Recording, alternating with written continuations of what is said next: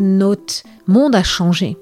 C'est la réalité. Aujourd'hui, le monde, on partage beaucoup de choses en ligne et c'est une bonne chose. Mais cet endroit, maintenant, doit avoir une régulation qui corresponde à aujourd'hui et pas du monde d'hier. C'est le plus grand réseau social du monde, l'un des premiers aussi. Il a changé le monde et le monde a changé. Mais Facebook est aujourd'hui accusé de tous les maux. Contenu illicite, messages haineux, désinformation par les fake news. Alors comment le réseau social fait-il face à ces fléaux? Comment fonctionne la modération des contenus? Est-ce qu'il en fait assez pour limiter la casse? Dans cet épisode hors série de Monde Numérique, on va écouter les explications de Michel Gilbert, elle est porte-parole de Facebook pour l'Europe du Sud.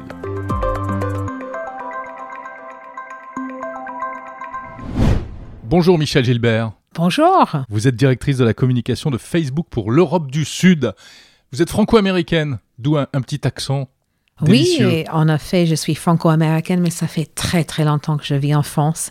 Et j'ai vraiment plutôt un sentiment d'être plutôt française ah. qu'américaine, je dois l'avouer.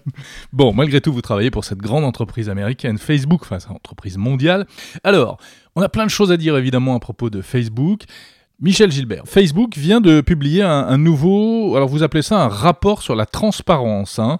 c'est-à-dire c'est un rapport sur la manière dont, euh, Facebook applique euh, ses propres règles en matière de modération de contenu.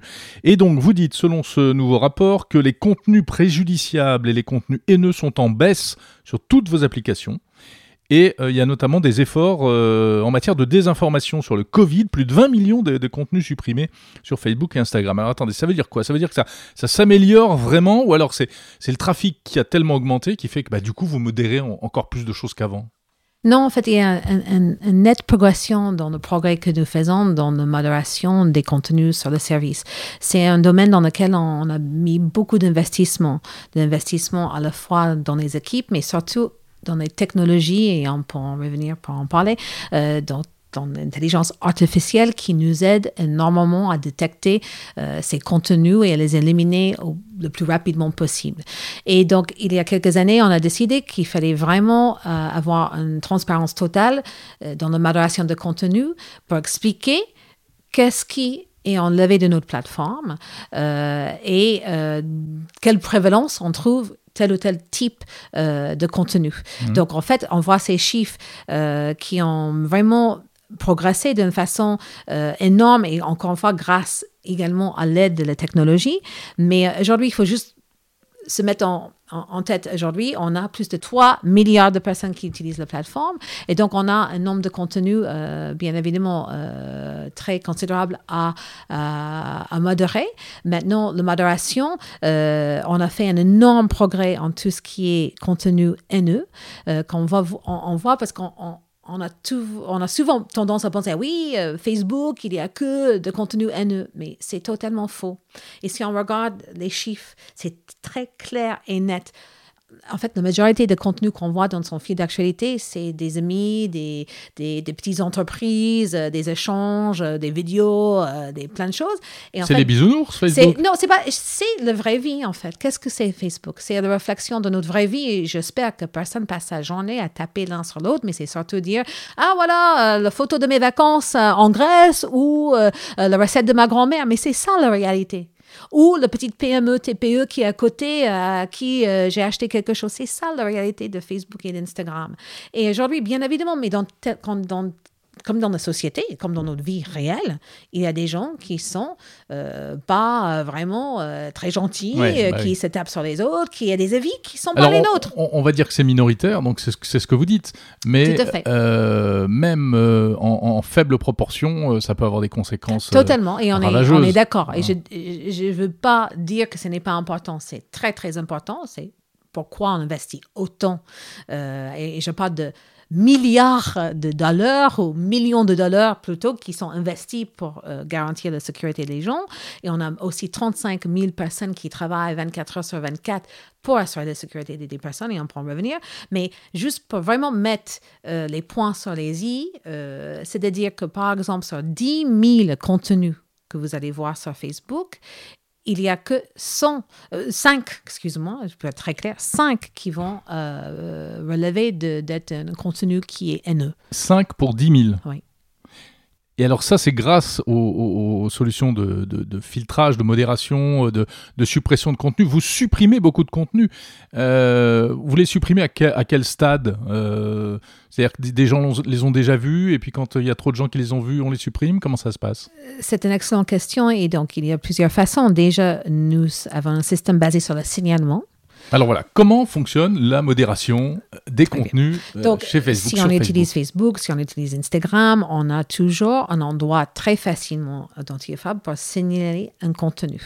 Donc, à n'importe quel moment. Voilà, il y a un truc qui me plaît pas, qui me heurte, euh, je clique pour le signaler. Ça peut être un commentaire, une vidéo, une photo. En un clic, on peut signaler déjà je signale ce contenu.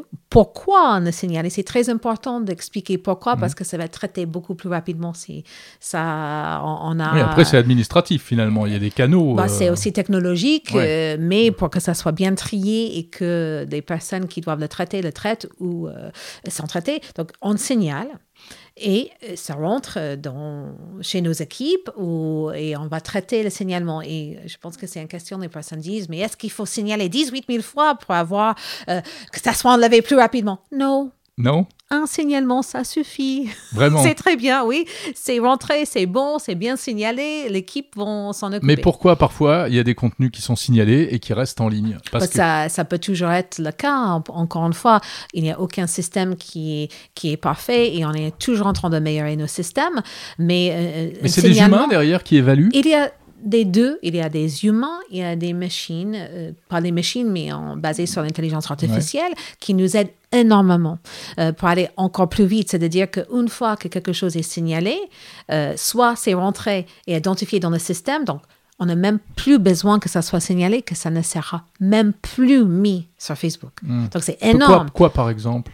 Ah bah, Ça peut être quelque chose, une, une image violente euh, qui va à l'encontre de, nos règles, qui n'a pas sa place sur Facebook. Une fois que c'est signalé, une fois que c'est noté, ça ne va pas réapparaître sur Facebook parce que c'est déjà été signalé. Donc, c'est oui, c'est tagué. C'est tagué, c'est identifié.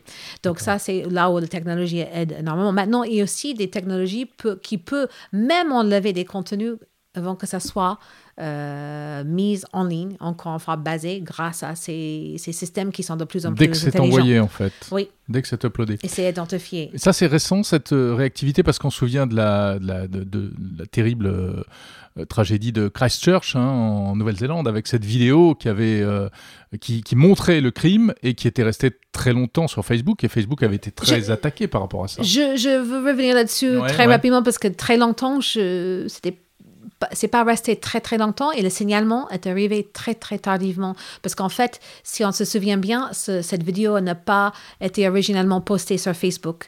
C'était originalement posté sur une autre plateforme. Ensuite, c'est arrivé sur une autre plateforme et dès que nous avons été signalés de cette vidéo, dès qu'on a reçu un signalement, c'était enlevé. Ensuite, il y a des personnes euh, qui ont adapter la vidéo, faire des nouveaux montages, remis d'autres types de vidéos, ce qui passe, euh, ce qui passait sur les, à travers les failles de, mm-hmm. euh, euh, à travers, voilà, exactement. Et c'était ça que nous étions en permanence en train d'essayer de, de, de, taguer ces nouvelles versions pour que chaque fois, ça n'arrivait même pas à te publier. Mais la vidéo originale était supprimée immédiatement, était mise dans le système pour qu'aucune vidéo exacte pouvait être publiée. Mhm. Mais encore une fois, rappelons que cette vidéo n'était pas postée originellement sur Facebook et en fait était en train d'être partagée énormément dans des réseaux où on ne voit pas. Ouais. Et, bah oui. et, bah, WhatsApp, euh, comment, comment vous pouvez modérer WhatsApp? Parce que a priori, vous ne savez pas ce qui se passe dans les groupes. C'est un système différent. Moi, je ne suis pas experte euh, technologique de WhatsApp, mais en fait, il y a des signaux. Euh, s'il y a un envoi massif, hmm, un massif de quelque chose, c'est quand même un signal que peut-être il faut regarder. Et c'est pour ça qu'on a mis en place, notamment juste avant euh, l'épidémie de Covid, on a bloqué le fait de pouvoir forwarder tel ou tel message à un grand nombre de personnes. C'est une façon de prévenir hmm. euh, ce type d'utilisation. Mais ça veut dire que vous les, vous, les, voyez, les messages? Parce que Non, on ne peut jamais voir un message de WhatsApp quand soit très clair et très net. WhatsApp est totalement encrypté. Un message que je vais euh, envoyer ne sera vu par personne. On n'a pas la clé pour ouvrir et regarder ce message. Et nous, on pense que c'est une bonne chose de garder. Bon, sauf si la euh, NSA achète un outil israélien. Mais ça, c'est un autre sujet. ben, ça, c'est un autre sujet. Et quand même, il faut pas mélanger réalité avec Fantasme. Voilà, donc il faut avoir les faits. Mais euh, maintenant, tout est encrypté sur, sur WhatsApp parce que le, le privé, euh, il faut garder euh, ce domaine privé pour, pour les gens. Alors il y a un gros euh, problème, on va dire, hein, c'est euh, en pleine crise euh, pandémique, crise sanitaire, toute la désinformation concernant le Covid, les vaccins, etc. En plus, c'est super dur de savoir quand est-ce qu'on est dans la fake news et dans la désinformation et quand est-ce qu'on est dans le débat finalement, le débat qui, qui peut exister. Comment est-ce que vous réglez ce problème de désinformation en matière de concernant la Covid?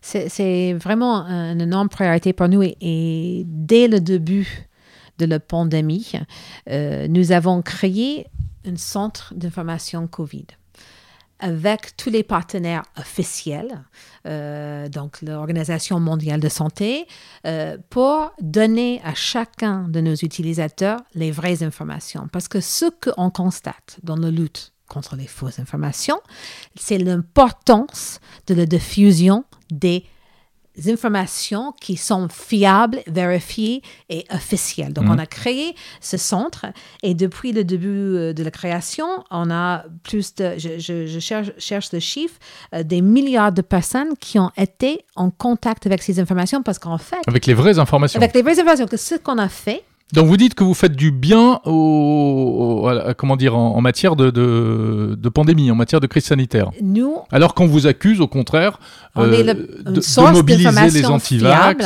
Ouais. Et chaque utilisateur Facebook a vu en haut de sa, son fil d'actualité ce, ce link, ce pop-up, ce, pour aller voir les vraies informations. Donc- Autre chose qu'on a fait, très, très important. Dès, et ça existe toujours, qu'on tape COVID, euh, maintenant Delta, euh, parce que les mots changent en permanence, en donc il faut être très, très rapide. Si on va chercher dans le barre d'outils de Facebook un de ces mots liés euh, à l'épidémie, tout de suite, on va proposer ce sont d'informations, des informations vérifiées. Parce que la première option que les personnes ont, c'est de consulter des vraies informations. Donc, c'est hyper important. C'est un travail acharné avec les organismes de santé pour avoir les vraies informations apportées et en langue française pour nos utilisateurs ici en France, mais pas toutes les langues dans le monde. Mais on sait malheureusement que les vraies informations se diffusent moins bien et moins vite que les fausses et les, et les mauvaises informations, entre guillemets. Mais hélas, nous, on a déjà, donc on vient de publier les chiffres, hein, donc cette semaine, on a enlevé 20 millions de contenus qui portaient euh, des informations fausses concernant l'épidémie. Donc, c'est quand même vraiment très intéressant de voir le progrès qui est fait et c'est un travail acharné parce qu'il peut toujours toujours, je dis toujours, avoir des choses qui vont passer, qui vont euh, arriver sur la plateforme. Et c'est là où j'appelle aux utilisateurs parce que chacun peut être acteur dans la lutte contre les fausses informations. Chacun d'entre nous peut signaler ces informations, ne pas les partager. Ça n'aide personne de les partager. Et comme les médecins disent, dit, il faut mieux prévenir que guérir. Ouais. Donc, chacun peut aider, Le problème, signaler c'est que beaucoup les gens- contenus. Le problème, c'est que beaucoup de gens y croient et c'est pour ça qu'ils les, partagent. Donc, d'après vous, euh, c'est pas vrai, c'est pas dans les groupes Facebook que se radicalisent les, euh, on va dire, les opposants au vaccin, les, Hmm. comme, comme, comme à un moment les, les gilets jaunes les plus extrêmes, etc. C'est pas là où, où- où- où- où ça se passe. Euh, maintenant, euh, chacun peut débattre et avoir des opinions là-dessus. Il y a plusieurs choses qui vont jouer là-dessus. On, on voit que déjà, il y a une couverture médiatique énorme autour de l'épidémie et même euh, les sources officielles ne sont pas d'accord autour entre eux. Il n'y a Hmm. pas d'accord. Donc, quand même, c'est Ah oui. c'est quand même Une étude contredit la précédente et Nous, ainsi de on suite. travaille avec des fact-checkers en France et dans le monde. On a 80 euh, organismes Organismes. de vérificateurs de faits qui sont des professionnels qui vérifient que les informations qui sont partagées sont des vraies informations. Et donc là, c'est nos partenaires. C'est pas encore Facebook qui décide si c'est une fausse information ou c'est une vraie information. C'est ces organismes-là. Par exemple, en France, on travaille avec l'AFP euh, et même euh, avec l'AFP cette année, juste cet été, au-delà de travailler en tant que fact-checker, on a fait des programmes de pédagogie auprès des utilisateurs avec des vidéos pour aider nos utilisateurs à comprendre qu'est-ce que c'est une fausse information.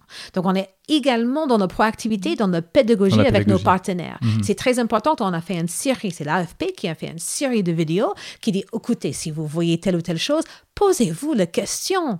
Si ça semble un peu bizarre, posez-vous la question. Regardez la source qui vous envoie cette information?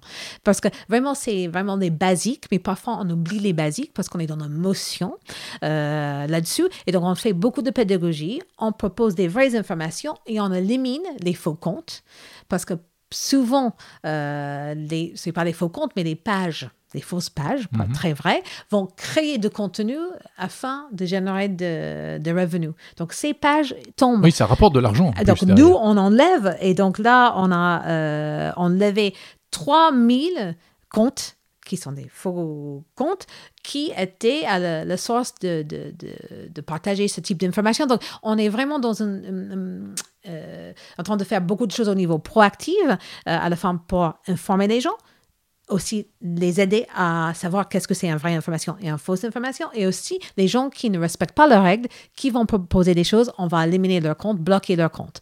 Et maintenant, aussi, encore une fois, je dis, chacun, signalez, signalez et posez-vous des questions avant de partager. Mais l'algorithme de recommandation, euh, comment il fonctionne? Est-ce que si je, passe mes journées à partager des fake news sur la Covid, je vais pas, euh, on va, est-ce que Facebook, dans ce cas-là, ne va pas me suggérer toujours plus d'informations euh, identiques et du même genre? Ça, c'est encore un autre chapitre. et on pourrait a passer de des années à parler de l'algorithme. Mais non, l'algorithme ne va pas vous proposer des fake news. Parce que nous, c'est un fake news, c'est identifié en tel. Donc, Bien au contraire, soit il est complètement éliminé, parce que s'il y a un risque pour la santé, c'est supprimé. Si ça reste toujours, ça serait complètement de... Ça descend dans le... Ça descend dans le, l'algorithme, donc c'est le contraire, vous ne le verrez pas.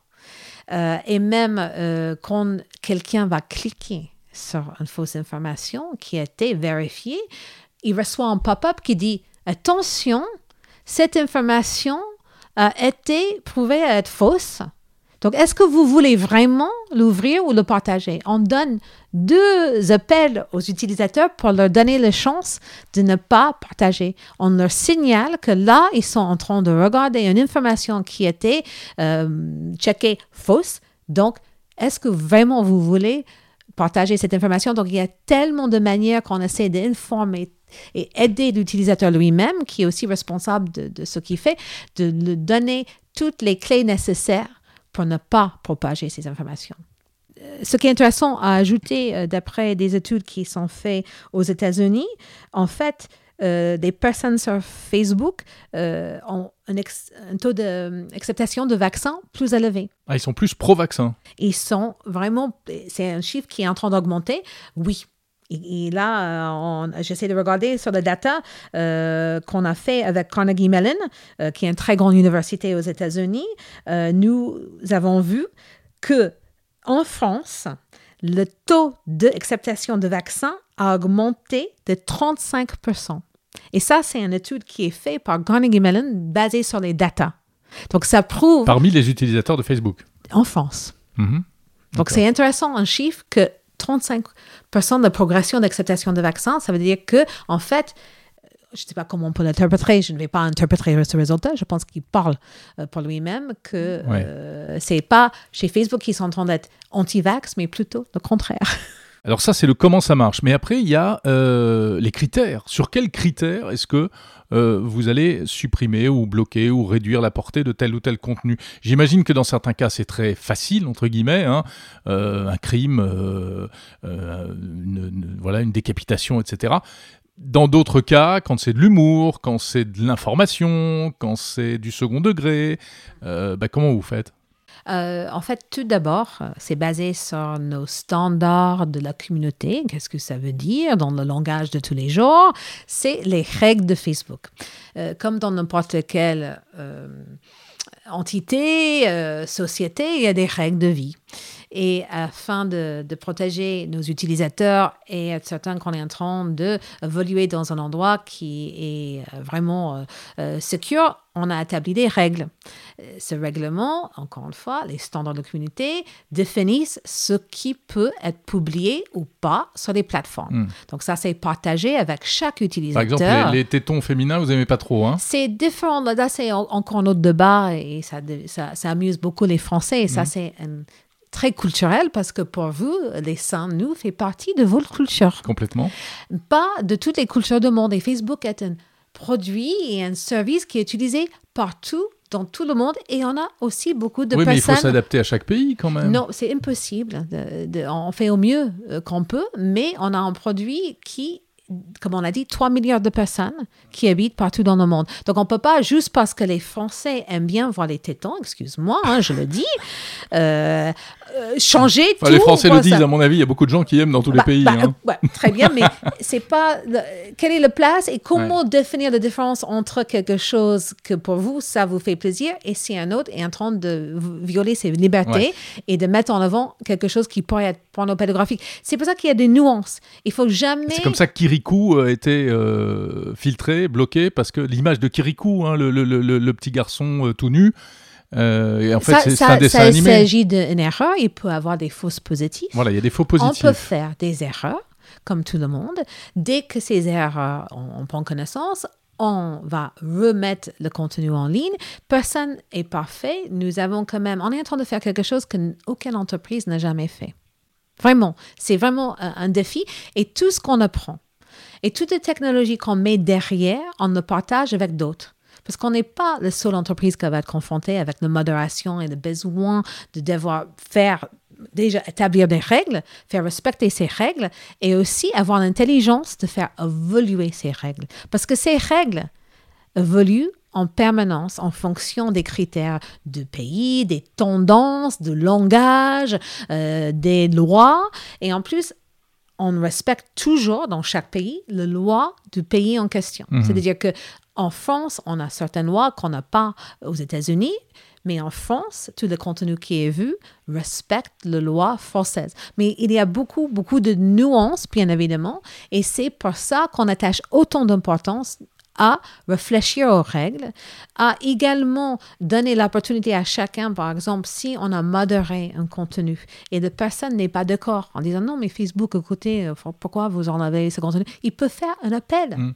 Et L'origine du monde, le tableau de Courbet, ça en est où? Vous, l'autorisez ou vous l'autorisez pas sur Facebook? Je le dis très haut et très fort. Nous sommes ravis de cueillir ce tableau sur notre plateforme qui représente une œuvre d'art historique avec beaucoup d'importance et beaucoup de beauté. Ce tableau a toute sa place. Mais c'est un sur sexe de Facebook. femme.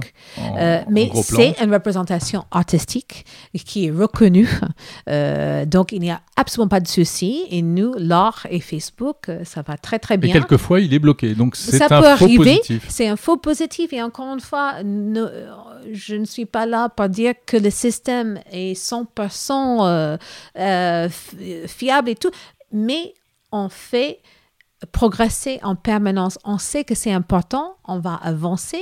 On réfléchit à la fois sur les règles et aussi sur les technologies pour accompagner ces règles, Mm. Pour que ça soit bien. Et aussi que les personnes qui s'en occupent soient formées et accompagnées pour faire ça bien. Et là, je salue vraiment les personnes qui travaillent pour nous, qui font de la modération, euh, et en- parce qu'en en fait, ils font un travail formidable.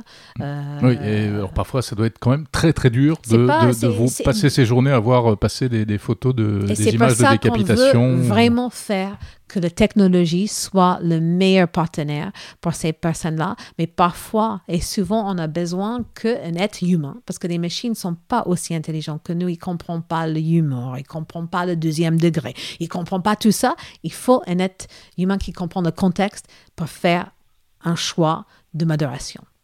Est-ce qu'il y a des fois où vraiment euh, c'est des cas de conscience, euh, c'est compliqué euh, de, de trancher, Michel Gilbert? Mais c'est déjà. chaque décision est prise avec beaucoup de sérieux et donc il y a une vraie réflexion avec des experts.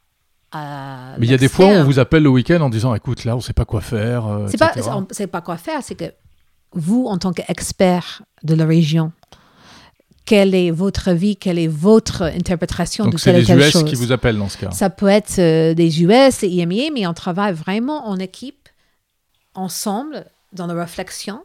Et c'est pas que une réflexion Facebook. C'est une réflexion, on travaille énormément avec tout ce qui est association locale.